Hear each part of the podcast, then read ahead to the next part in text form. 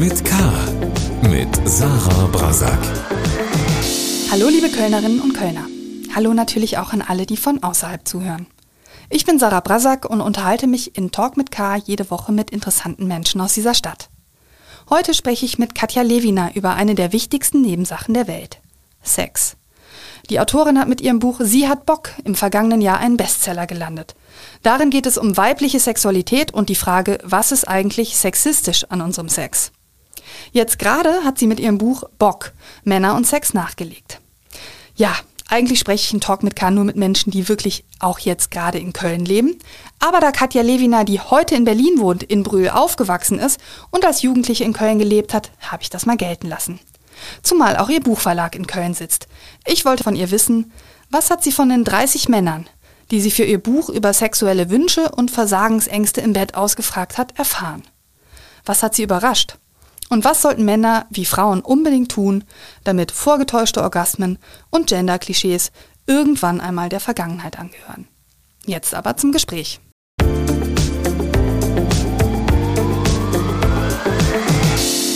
Liebe Frau Lewiner, herzlich willkommen zu Talk mit K. Hi. Ich kann mir ja vorstellen, dass es jede Menge auch lustige Einführungen gibt, wenn Sie so zum Gespräch gebeten werden. Also let's talk about sex oder so. Ähm, wo mussten Sie bislang besonders lachen oder haben sich vielleicht auch mal geärgert bei so Gesprächseinstiegen?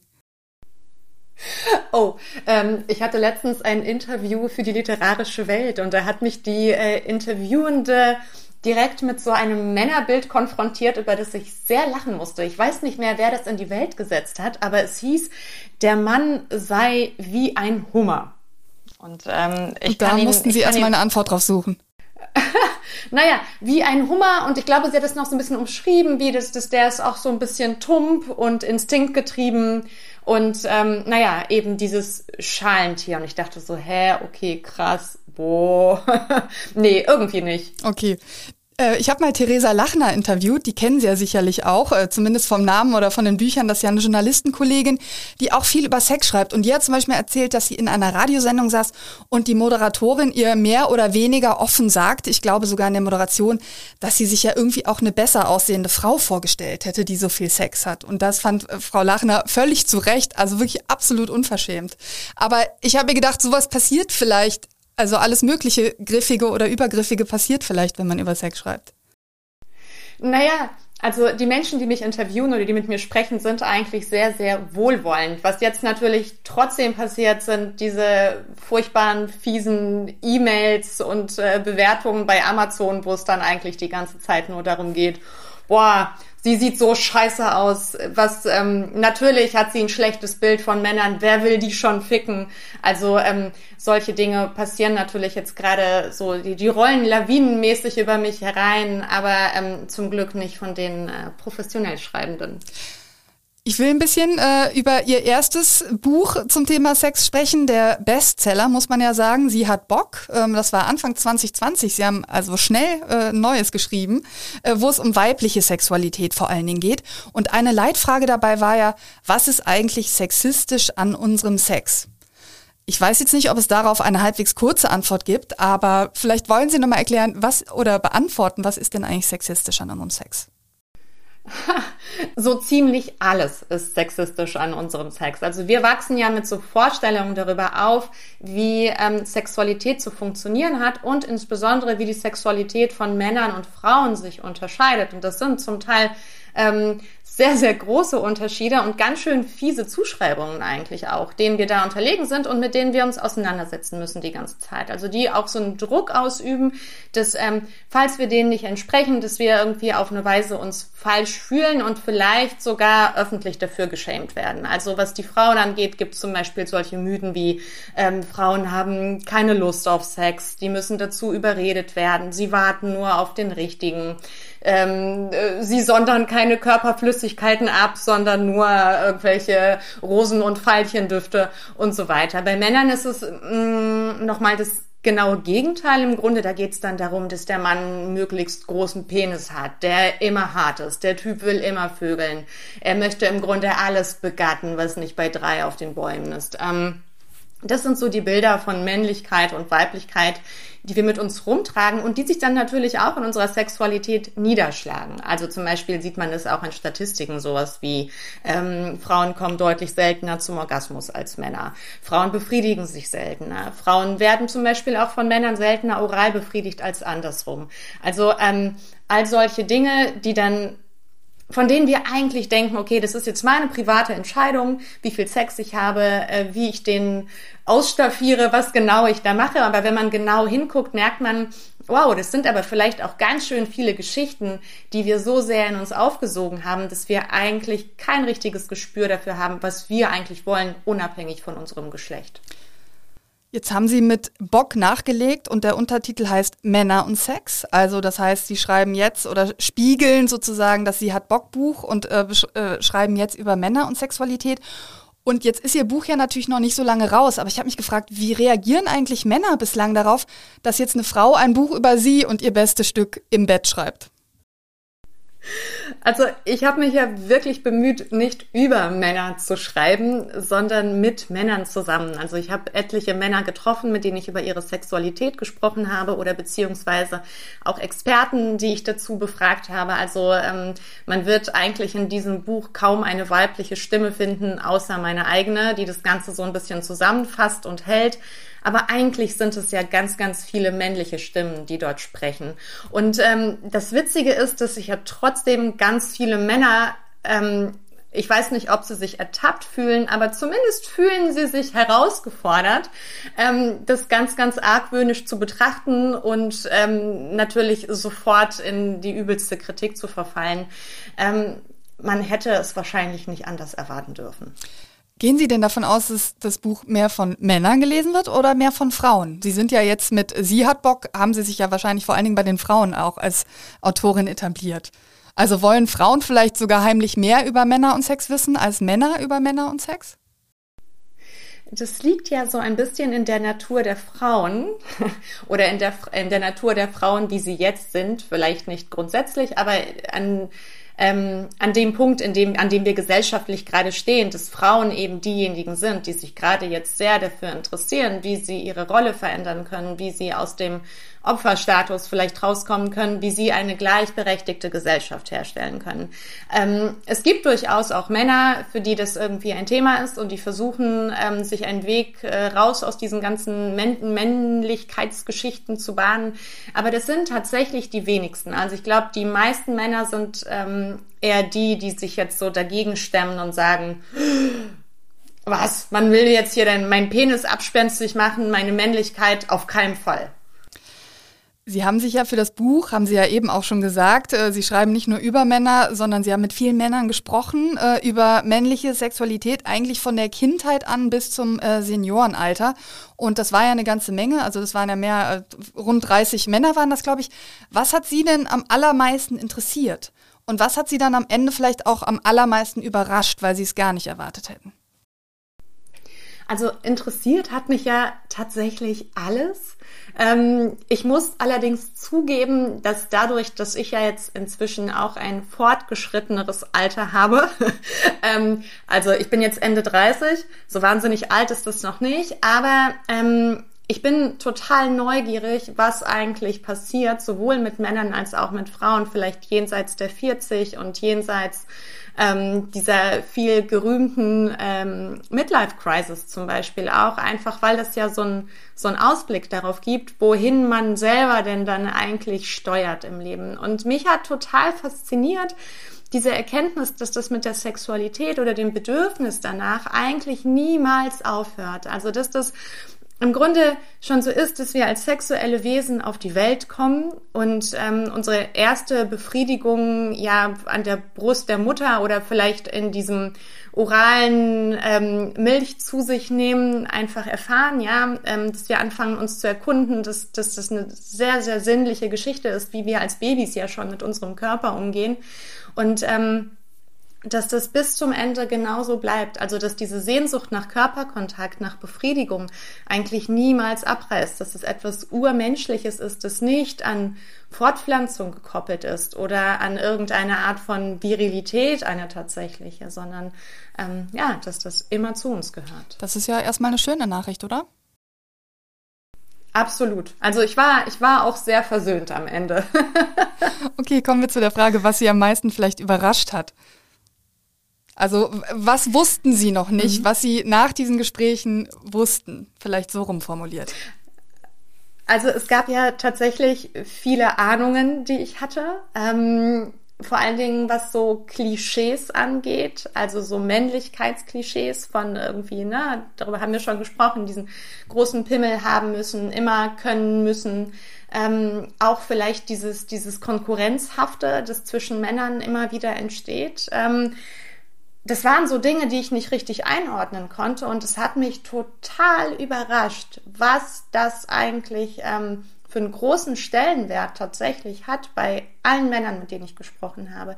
Also das sind keine Klischees, das ist nichts, was ich mir ausgedacht habe, sondern jeder Mann, mit dem ich gesprochen habe, hat mir davon erzählt und egal wie aufgeklärt oder woke oder irgendwie super krass gebildet er war, ähm, wie sehr er sich mit diesen Themen genau beschäftigen musste. Also ähm, bin ich leistungsfähig genug, bin ich potent genug, äh, bin ich, bin ich männlich genug, wie kann ich mein Gesicht wahren? Und da geht's ja nicht nur um Sexualität, sondern überhaupt ähm, jede Form von, wie soll ich sagen, Auseinandersetzung. Also wie kann ich in der Welt bestehen? Potenz ist ja etwas, das nicht nur im Bett stattfindet, sondern darüber hinaus. Ähm, mit Männlichkeit, mit Mannsein in Verbindung gebracht wird. Und ähm, damit hatten tatsächlich alle sehr, sehr viel zu kämpfen. Und das hat mich überrascht, wie fragil eigentlich unter diesem Männlichkeitsdruck, aber dann das eigene Bild dann ist, ne? Also wie, wie, wie schnell diese Idee von Männlichkeit auch zerbrechen kann, wie wahnsinnig leicht angekratzt so ein männliches Ego sein kann. Und ähm, wie viel Sehnsucht es auch nach was anderem gibt tatsächlich.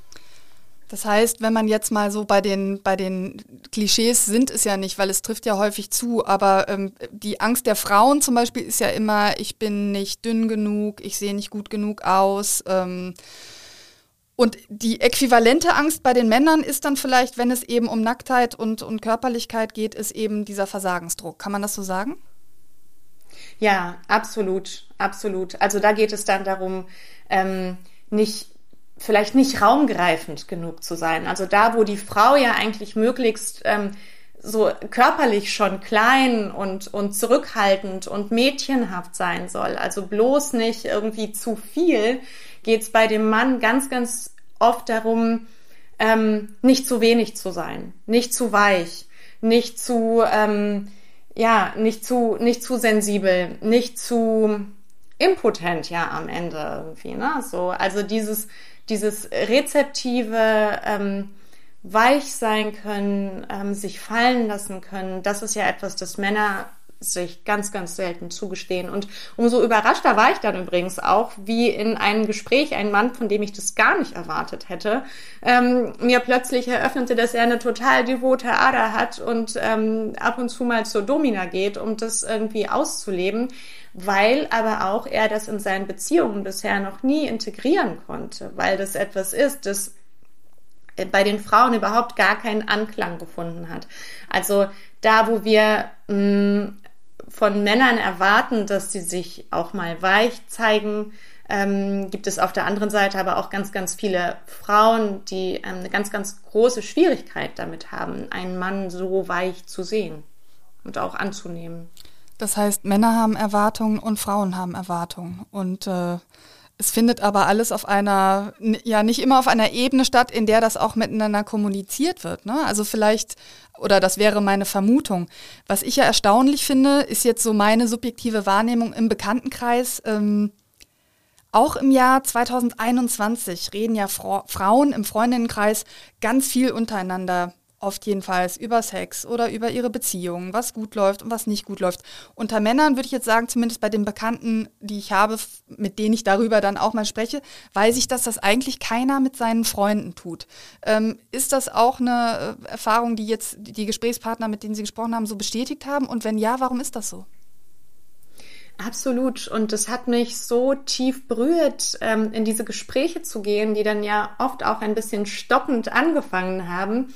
Und dann festzustellen, ähm, der will mich jetzt hier gar nicht gehen lassen. Ne? Also wir haben jetzt hier drei Stunden gesessen und er will nicht, dass es aufhört, weil er hat endlich diesen Raum dafür, darüber zu reden. Und das ähm, haben die mir wirklich alle unisono genau so erzählt, dass es unter Männern diesen Raum überhaupt nicht gibt. Also es gibt diesen Raum zu sagen, ich habe eine tolle Tussi flachgelegt gestern Abend ähm, oder darüber zu reden, mit wie vielen Frauen man geschlafen hat, ähm, wie wahnsinnig gut es für dich läuft gerade. Also alles das, was eben diesem, diesem, diesem Männlichkeitsding von Yes, ich bring's total irgendwie entspricht. Ne? Aber ähm, sich hinzustellen und zu sagen, ich habe da gerade ein Problem ob jetzt ein emotionales oder ein körperliches oder ich habe da eine Frage, die mich entlarvt als jemanden, der vielleicht doch nicht alles weiß und alles schon gemacht hat. Ähm, das ist eine wahnsinnig große Überwindung, die Männer miteinander in den allermeisten Fällen überhaupt nicht gehen können. Und es tat mir sehr, sehr leid, es zu hören, weil ich einfach weiß, wie viel ich eigentlich davon profitiert habe, mit meinen Freundinnen über all diese Dinge zu reden und es ständig zu tun. Ähm, also das ist ja, das ist ja irgendwie auch eine, eine Entwicklungsmöglichkeit, ähm, so, ne? Ähm, und vor allen Dingen ist es eine Möglichkeit, die eigene Scham auch loszuwerden. Also wenn ich mich jetzt hinstelle und sage, folgendes ist mit mir los und ich, ähm, und ich schäme mich dafür oder ich kann das nicht einordnen, dann geht's mir ja augenblicklich besser, indem ich das teile. Und dieses, aber ne, dieses männliche, ich mache alle meine Probleme mit mir selber aus, egal ob es jetzt irgendwie um Sexualität geht oder um andere Fragen des Lebens, aber dieses, ich bin ein Mann, ich gehe da durch, so, ähm, das ist total toxisch und ich bin mir sicher, dass das krank macht. Wann ist ein Mann ein Mann? Diese Frage hat ja Herbert Grönemeyer schon 1984 gestellt und ähm, im Grunde ist sie noch nicht so richtig beantwortet, beziehungsweise definiert sich vielleicht auch über die Jahrzehnte ja immer wieder neu. Ähm, wie lautet Ihre Antwort auf die Frage? Die ist tatsächlich relativ einfach. Ähm, ich glaube, ein Mann ist dann ein Mann, wenn er sagt, dass er ein Mann ist. Fertig, Punkt. Das macht sich nicht am Geschlechtsteil für mich fest, das macht sich nicht am Aussehen für mich fest das macht sich allein daran fest, dass jemand das Gefühl hat dazu, ja, ich bin ein Mann. Und ich glaube, die allermeisten Menschen haben da ein relativ klares Gefühl. Ähm, so ich, ich fühle mich als Frau, ich bin eine Frau. Okay, Punkt. Aber diese Frage scheinen Männer für sich ja teilweise anders zu definieren nämlich was Sie ja vorhin schon angesprochen haben. Ne? Also ich bin nur ein Mann, wenn ich und so weiter. Das heißt, die Männer würden oder einige Männer würden diese Frage ja vielleicht äh, dann anders beantworten. Jetzt geht es ja in dem Buch durchaus auch um Missverständnisse, nämlich was Männer für guten Sex halten und was Frauen vielleicht für guten Sex halten. Ähm, welche Top 3 äh, sind das so vielleicht? ähm was Männer für guten Sex halten, ist ja tatsächlich genauso individuell wie das, was Frauen für guten Sex halten. Also da werde ich Ihnen keine wissenschaftlich ähm, validen Ergebnisse jetzt hier liefern können. Ähm, denn das ist ja tatsächlich die Erfahrung, die ich gemacht habe, dass ähm, am Ende all diese Geschichten, die wir uns über Männer und Frauen erzählen, ja auch nichts weiter als Geschichten sind. Die haben mit einigen von uns durchaus etwas zu tun, aber mit ganz, ganz vielen eben auch nicht. Ähm, das heißt, äh, ich kann Ihnen jetzt vielleicht ein paar Klischees runterbeten von dem, äh, was ich äh, gelernt und gehört habe, was ähm, für Männer irgendwie geil im Bett ist oder so. Aber ich würde mal behaupten, dass das ähm, dass wir das in die Tonne kloppen könnten. Naja, Sie sagen ja, und das wäre vielleicht für mich ein Missverständnis, ein ganz großes Problem ist das Ideal des Penetrationsorgasmus. Mit anderen Worten, Sie sagen ja, viele Männer glauben immer noch, ähm, das reicht, ähm, während Frauen sagen würden, hm, reicht nicht.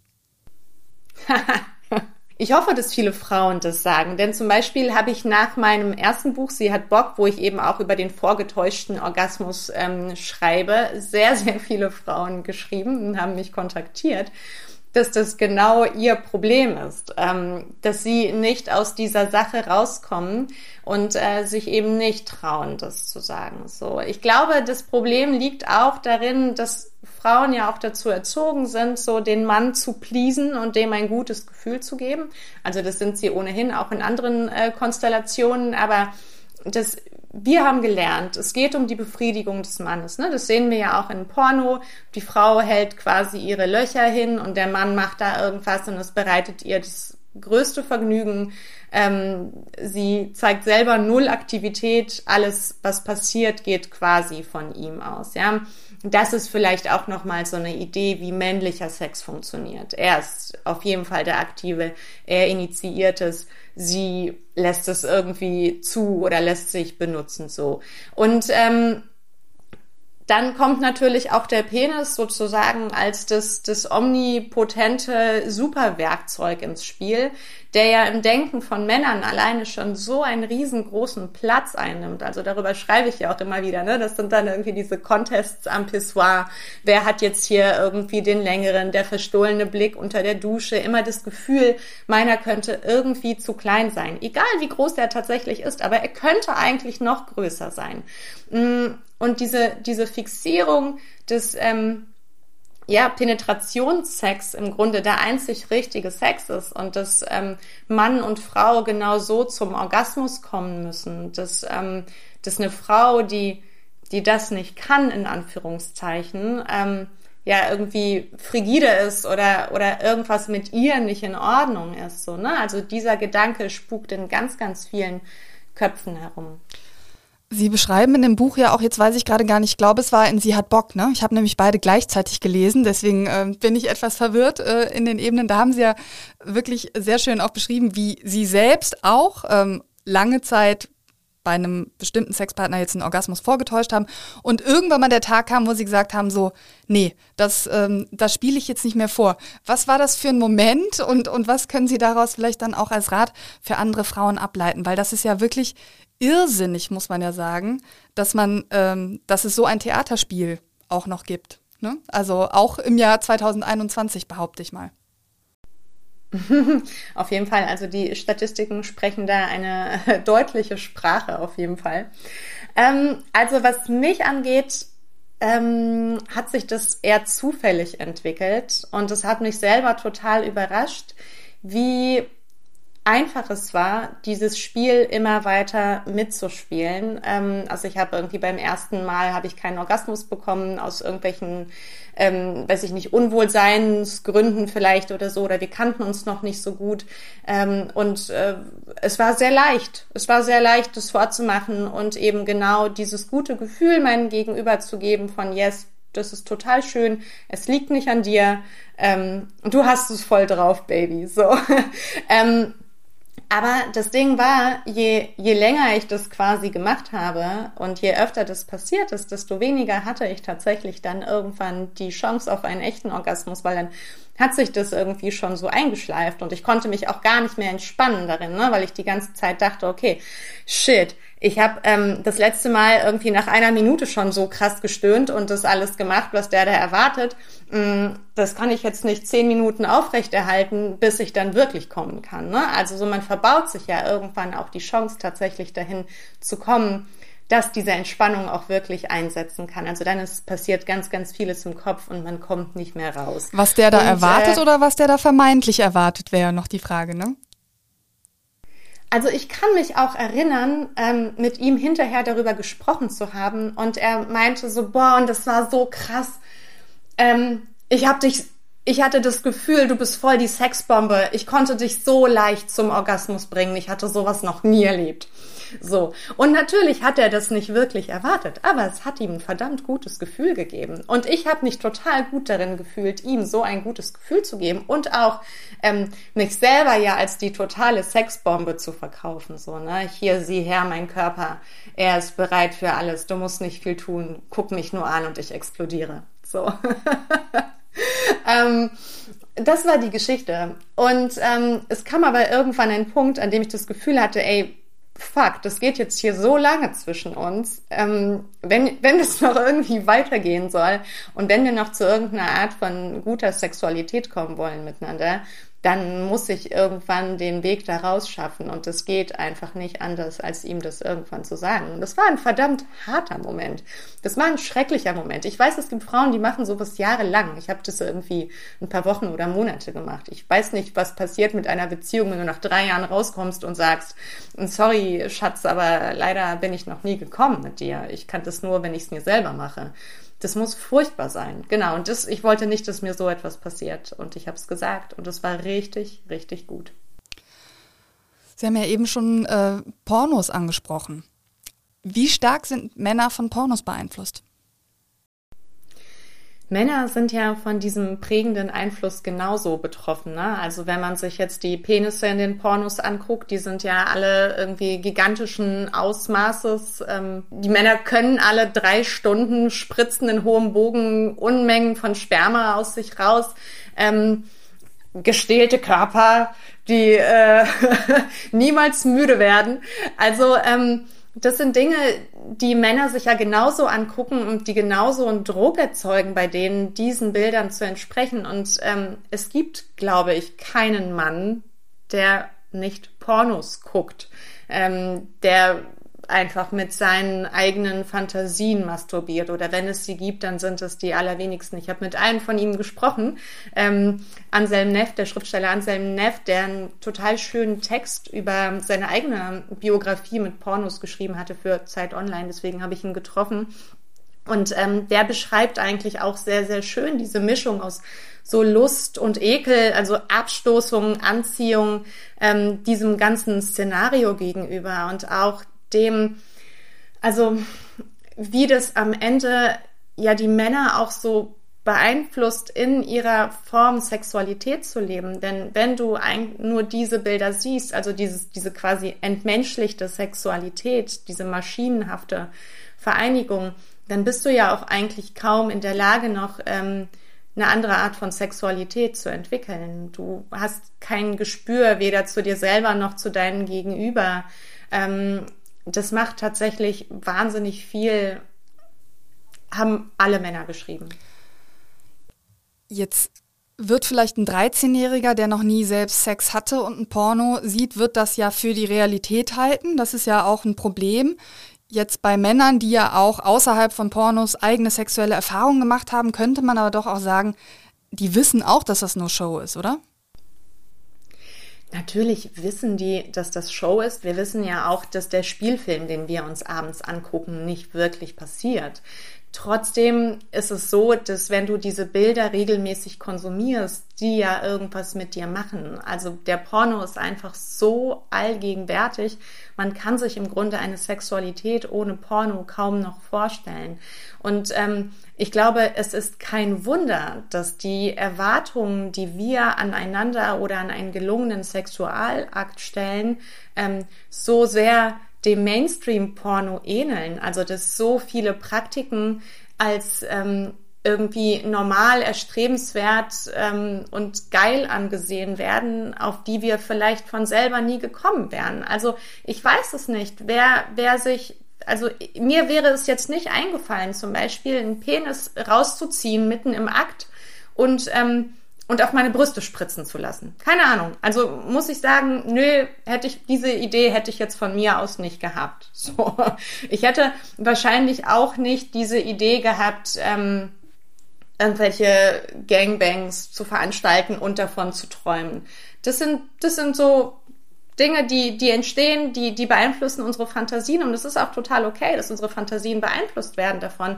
Ich will eigentlich überhaupt gar nichts gegen Pornografie sagen. Ähm, ich glaube, worum es mir eigentlich geht, ist festzustellen ähm, und ähm, ein Korrektiv vielleicht zu sein, ein bisschen dafür, dass Sexualität nicht nur so aussieht. Und es gibt ja auch alternative Pornoproduktionen, wo ähm, verschiedene Arten von Körpern ähm, existieren können, ne? wo verschiedene Arten von Sexualität ähm, gezeigt wird, wo es Konsens gibt, wo es eben nicht die ganze Zeit nur darum geht, den Mann als, als ähm, Typ hinzustellen, der stahlhart oben steht und die Frau, die da unten irgendwie kniet und sich den Schwanz tief reinrammen lässt.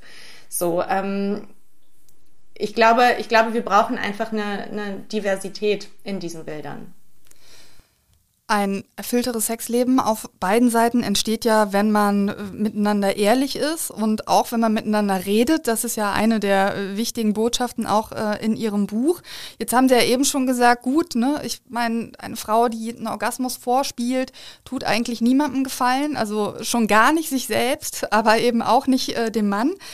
Welche anderen Fehler in Anführungsstrichen äh, machen Frauen vielleicht im Bett gegenüber Männern oder was sollten sie anders machen? Mal andersrum gefragt. Jetzt, jetzt, schieben wir aber auch so ein bisschen den schwarzen Peter den Frauen zu, oder? Nee, gar nicht. Aber wir haben ja vorhin festgestellt, dass das Thema Kommunikation ja auch ein weibliches mhm. Thema jetzt immer noch ist. Das kann man auch äh, mit gutem Grund kritisieren. Aber dann wäre es ja auch an, also dann ist es ja mit einer Aufgabe auch von Frauen, ehrlich zu sagen, was sie wollen, um, damit die Dinge sich ändern. Ja, das ist in der Tat ein ganz, ganz großes Problem, dass Frauen eben dazu erzogen werden, ja von klein auf schon sich ähm, eben möglichst nicht zu zeigen, also nicht laut zu werden, ähm, sich nicht zu wehren, eher kein Nein zu geben. Ähm, ja, also dieses, dieses, diese Tendenz, einfach andere zufriedenzustellen und möglichst eben nicht aufzufallen. Ne? Also das kennen wir alle. Ähm, während Männer und Jungs eher dazu erzogen werden, so, Raum einzunehmen, sich zu verteidigen, die eigenen Grenzen zu wahren und so weiter. Also da gibt's schon eine ganz, ganz große, einen großen Unterschied in der Sozialisierung und das merken wir dann natürlich eben auch, wenn es um äh, Sexualität geht. Also dass Frauen in der, in der Überzahl diejenigen sind, die vielleicht ihre Grenzen nicht so gut kommunizieren können, über deren Grenzen auch gegangen wird. Ne? Also und wir reden jetzt hier nicht von knallharten Vergewaltigungen oder so, aber ähm, alle Frauen kennen das, dass es Momente gibt, ähm, in denen sie das Gefühl haben, boah, hier das, das möchte ich irgendwie nicht. Hier läuft irgendwie gerade irgendwas total schief, aber es nicht schaffen, sich zu artikulieren. So, ne? Einfach weil ihnen das nicht mitgegeben wurde und das nicht als erstrebenswert gilt ähm, eine Frau, die laut wird, eine Frau, die sagt, was sie gerne möchte, das ist halt irgendwie die zickige Frau, die nervt, so, ne? Das ist die hysterische Frau. Und das ist vielleicht etwas, das wir alle uns tatsächlich mehr trauen sollten, uns dann eben als zickig oder hysterisch beschimpfen zu lassen oder hinstellen zu lassen, wenn das eben der Preis dafür ist, ähm, dass wir es schaffen, das zu bekommen, was wir wollen und eben uns vor dem zu schützen, was wir nicht wollen. Ich stelle jetzt natürlich auch die Frage auf der Gegenseite, wo Sie eben schon so äh, empört reagiert haben, dass äh, mit den Frauen und den Fehlern. Sehr gut, sehr gut. welche, welche Fehler, wenn man, das ist ja immer blöd in dem Zusammenhang davon zu sprechen, aber wo würden Sie sagen, auch nach den Gesprächen, die Sie geführt haben, so Männers, jetzt, ähm, äh, das müsst ihr wirklich dringend ändern, auch als eine Botschaft vielleicht des Buchs? Mhm. Das sind, das sind zwei Dinge eigentlich, die mir da sofort in den Sinn kommen. Also das erste, wenn wir anfangen ähm, mit dem Thema Kommunikation, wo wir schon die Frauen hatten, die sich nicht ordentlich artikulieren können. Männer ähm, haben das auf eine andere Weise sehr, sehr ähnlich. Und zwar ist ihr Problem ganz oft, dass sie das Gefühl haben, ähm, sie müssten nicht nachfragen. Sie dürften jetzt einfach. Ich ähm, darf dir auf der Straße einfach hinterherrufen. Ich darf dir einfach meinen Pimmel schicken ähm, aufs Handy. Ist mir egal, was du dazu sagst. Ich ähm, darf dir Beischlaf anbieten und ich darf dich anlabern, auch wenn du mich überhaupt nicht anguckst und mir gar keine Signale sendest. Solche Dinge. Ähm, Männer und ich plädiere wirklich sehr dafür, sollten sehr, sehr viel mehr fragen und sich sehr, sehr viel mehr der Reaktion ihres Gegenübers versichern, denn ich glaube, dass sie das ganz oft nicht gut lesen können. Ähm, ich glaube, dass sie sehr, sehr oft daneben liegen, was vielleicht auch daran liegt, dass sie, also dass unsere Vorstellung davon, wie Männer und Frauen zusammenfinden, ja auch ähm, so ist, dass der Mann muss um sie werben der Mann muss sie verführen, der Mann muss den ersten Schritt machen. Und sie ziert sich. Sie sagt nicht ähm, direkt Ja, weil wenn sie direkt Ja sagt, dann ist, gilt sie als verfügbar, gilt sie als Schlampe, dann ähm, mindert das irgendwie ihren Wert. Also wir haben da ein ganz großes Missverständnis so, ne, in diesem, in diesem ganzen Anbahnungsprozess schon. Das heißt, ähm, dadurch, dass Männer wissen, dass sie immer irgendwie dreimal nachfragen müssen, bis sie dann wirklich ein Ja bekommen, ähm, fragen sie auch dreimal nach. Oder, oder, oder machen drei plumpe Annäherungsversuche, so, ohne wirklich zu fragen. Das mit dem Fragen ähm, machen sie dann ja oft nicht mal. Ähm, also das heißt, da geht es darum, auf beiden Seiten ähm, diesen Prozess zu vereinfachen. Also bei den Frauen zu sagen, was möchte ich eigentlich? Und bei den Männern zu fragen, was möchtest du eigentlich? Ähm, und nicht davon auszugehen, dass ähm, ich das schon alles weiß und schon im Vorfeld deine Reaktion erahnen kann und ähm, total im Bilde darüber bin, was du eigentlich möchtest von mir.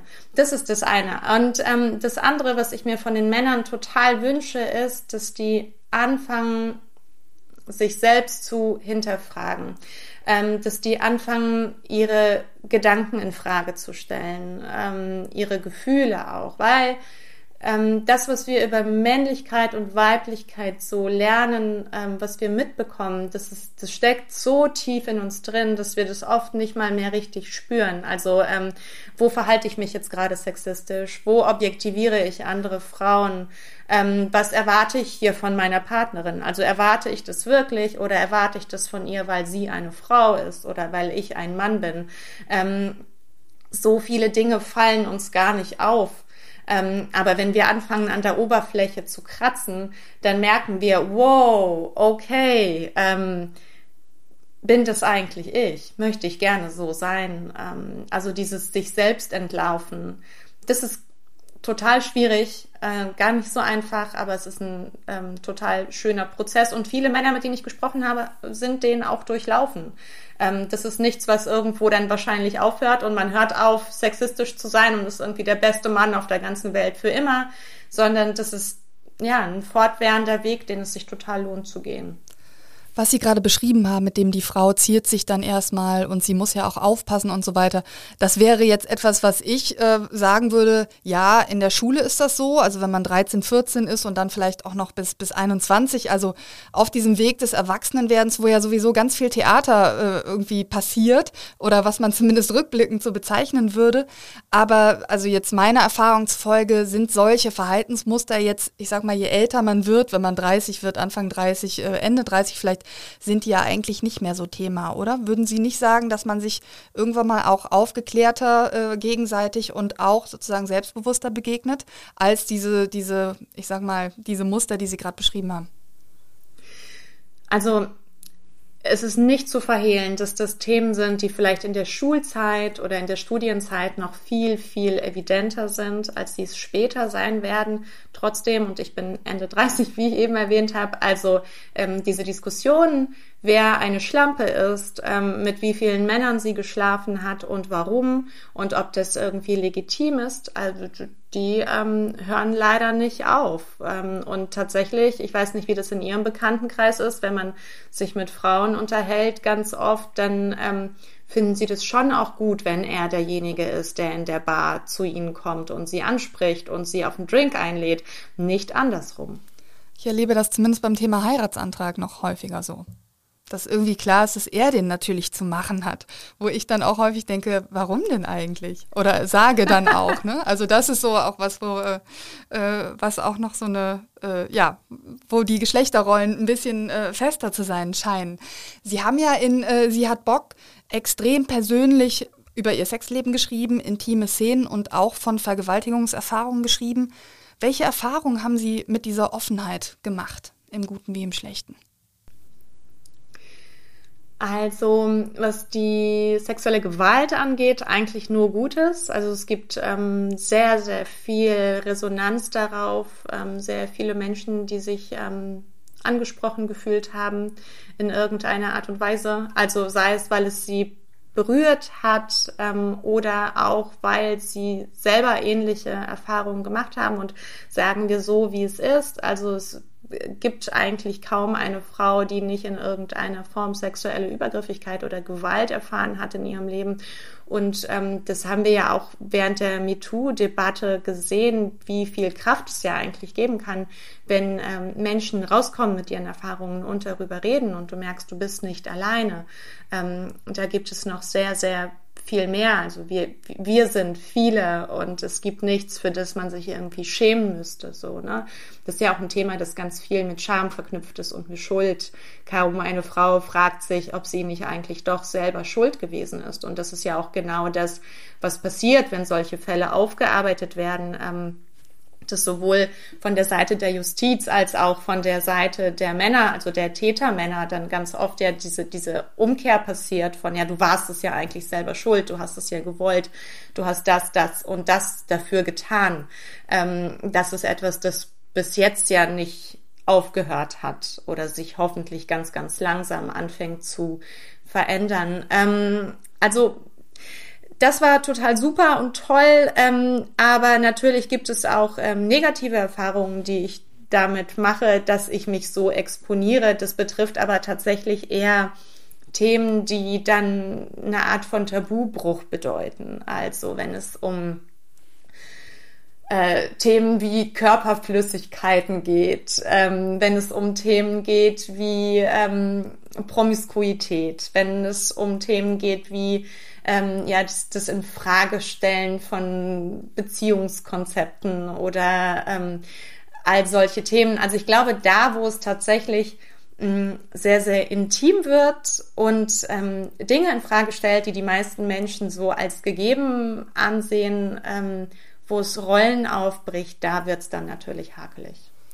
Auf Ihrer Homepage steht, für Heiratsanträge oder ähnliches beträgt die momentane Bearbeitungszeit etwa 3000 Jahre. Wir bitten daher von Anfragen amoröser Natur abzusehen. Daraus lese ich, es gibt viele Männer, die missverstehen, dass eine Frau, die über Sex schreibt, nicht mit allen und insbesondere nicht mit ihnen Sex haben will. Das ist ähm, tatsächlich sehr witzig und ich habe das noch nicht so ganz durchdrungen, was das eigentlich ist. Also vielleicht ist es auch diese Fantasie, der verfügbaren Frau, das ist ja eine Fantasie, die ja auch im Porno so bedient wird von, ne, du, du kannst sie ja alle jederzeit haben. Und im wirklichen Leben ist es nicht so. Im wirklichen Leben musst du etwas tun, um eine Frau zu kriegen. Du musst eine Verbindung aufbauen, du musst, du, ne, du musst dir irgendeine Mühe geben in ähm, irgendeiner Form. Und dann kommt da eine und sie, sie schreibt, sie hat gerne Sex und ähm, ist da so offen und frei wow, na dann, dann probiere ich's doch mal. so, was natürlich totaler Käse ist. Ähm, ich finde es auch ein bisschen niedlich. Ich habe noch ganz viele Fragen hier auf meinem Zettel stehen, aber wir müssen langsam zum Ende kommen. Und wir sind ja hier im Podcast Talk mit K und ich spreche mit Kölnerinnen und Kölnern und ich habe sie einfach mal einverleibt, weil sie sind in Brühl aufgewachsen und haben auch einige Zeit lang dann als Jugendliche in Köln äh, verbracht. Jetzt leben sie ja in Berlin. Und äh, welche Erinnerungen haben Sie denn so an Köln? Also Erinnerungen. Sie, äh, Sie sind ja sicherlich auch noch häufiger hier. Naja, wenn man so in Brühl aufwächst, dann ist ja Köln die große weite Welt, wo man dann ähm, abends hinfährt und dann und dann die Abenteuer seines Lebens, seines jungen Lebens ähm, erlebt. Tatsächlich merke ich das auch jetzt immer noch, dass wenn ich ähm, äh, aus aus äh, Berlin oder aus dem Raum Berlin äh, zurückkehre nach Köln, dann ähm, spüre ich dieses, dieses Wow, das war voll das Abenteuer damals. Also dieses Gefühl kann mich immer noch mitnehmen, aber es ist halt auch wirklich verdammt klein, jetzt wo ich so groß geworden bin. Köln verdammt klein im Verhältnis zum großen Berlin, meinen Sie? ja, genau. Also es ist ja so, ich weiß nicht, ähm, ob Sie das kennen, aber alles, was man so als äh, Kind und Jugendliche erlebt, das erscheint einem ja irgendwie so groß und bombastisch und irgendwie ähm, weil man selber noch so klein ist, hat man da ein ganz, ganz anderes Gefühl und man kehrt zurück, wenn man erwachsen ist und merkt so, oh, okay, naja, hm. ähm, ich bin jetzt auch groß geworden. Also wir Kölner fühlen uns ja bekanntlich äh, immer super groß in einer riesigen Stadt. Wir rühmen uns vor allen Dingen ja auch für unsere Offenheit und Toleranz, während die Menschen in Berlin, der Stadt, in der sie ja jetzt leben, wirklich als notorisch unfreundlich gelten. Und das ist auch nicht nur Klischee, sondern da ist auch schon was dran, äh, wenn man regelmäßiger zwischen den Städten hin und her pendelt. Und ich habe mich gefragt, merkt man solche Mentalitätsunterschiede eigentlich auch im Bett? also im Bett weiß ich nicht so genau, aber ich kann Ihnen sagen, dass ähm, wenn es um die Anbahnung des Bettes geht, ähm, es da schon eklatante Unterschiede gibt. Also ich mache die Erfahrung immer wieder, ich steige in Köln aus dem Zug und es geht im Grunde schon auf dem Gleis mit dem Flirten los, während in Berlin man ja schon also wirklich in den allereindeutigsten Situationen wirklich zu cool ist, um sich auch nur mit dem Arsch anzugucken. Das heißt, die Gelegenheit, miteinander im Bett zu landen, ist in Köln eindeutig höher? Ich bin mir sicher, dass die Leute in Köln sehr viel mehr Sex haben als in Berlin. Vielen Dank für das Gespräch, Frau Levina. Ja, danke Ihnen.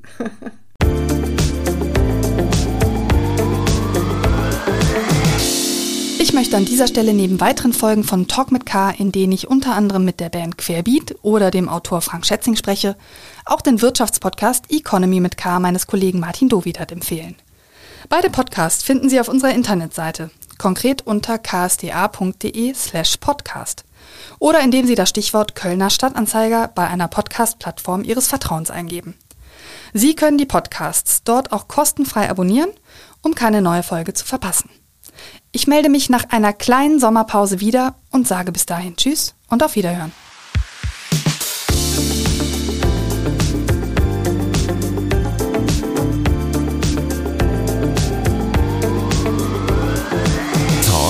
mit K.